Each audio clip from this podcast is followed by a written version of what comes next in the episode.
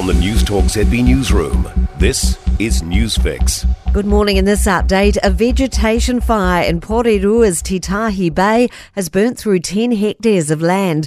Fire crews rushed to the blaze northeast of Titahi Bay just after 11 last night, with crews and specialist fire appliances across the Wellington region called in to assist.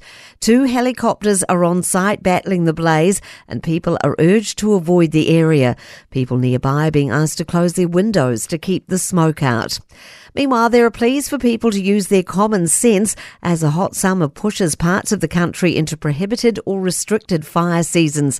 Northland, Coromandel Peninsula and Wairarapa in the North Island are all included. In the south, regions included are Nelson, Tasman, South Marlborough, Canterbury, the Mackenzie Country, Central Otago and Southland. Wildfire specialist Paul Shaw says the danger is too high to allow fires to be lit. One person is in hospital with serious injuries following an assault at an Auckland McDonald's last night. Blake Benny reports. More than a dozen police cars swarmed to the restaurant on Wesley's Stoddard Road just before 8 pm. Officers took one person into custody and believe it's an isolated incident between two parties known to each other. They say there's no ongoing threat to public safety. A witness tells our newsroom a person ran into the McDonald's and started stabbing people. A Wellington City councillor says more needs to be done to address the city's water woes as the capital braces for further restrictions. The Wellington metropolitan area will move to level two water restrictions first thing Wednesday. But Councillor Diane Calvert says the council needs to put a greater focus on core infrastructure rather than pet projects. This is where a few of us have been saying we need to put more money, we need to put more resources into our water infrastructure because we can't keep managing our water by crisis. I'm Kay Gregory, and that's news.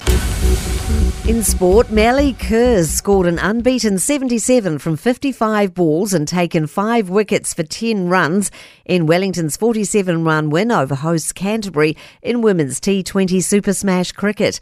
The Blaze posted 154 for six before captain Kerr spun her way to the franchise's first five wicket bag. Six time NFL champion Bill Belichick's 24 year tenure as coach of the New England Patriots has ended. He helped build in the most decorated dynasty of the Super Bowl era. Six seed Artur Fils will face Alejandro Tabilo for a spot in the ASB Tennis Classic decider. Neither player completed their respective quarterfinals.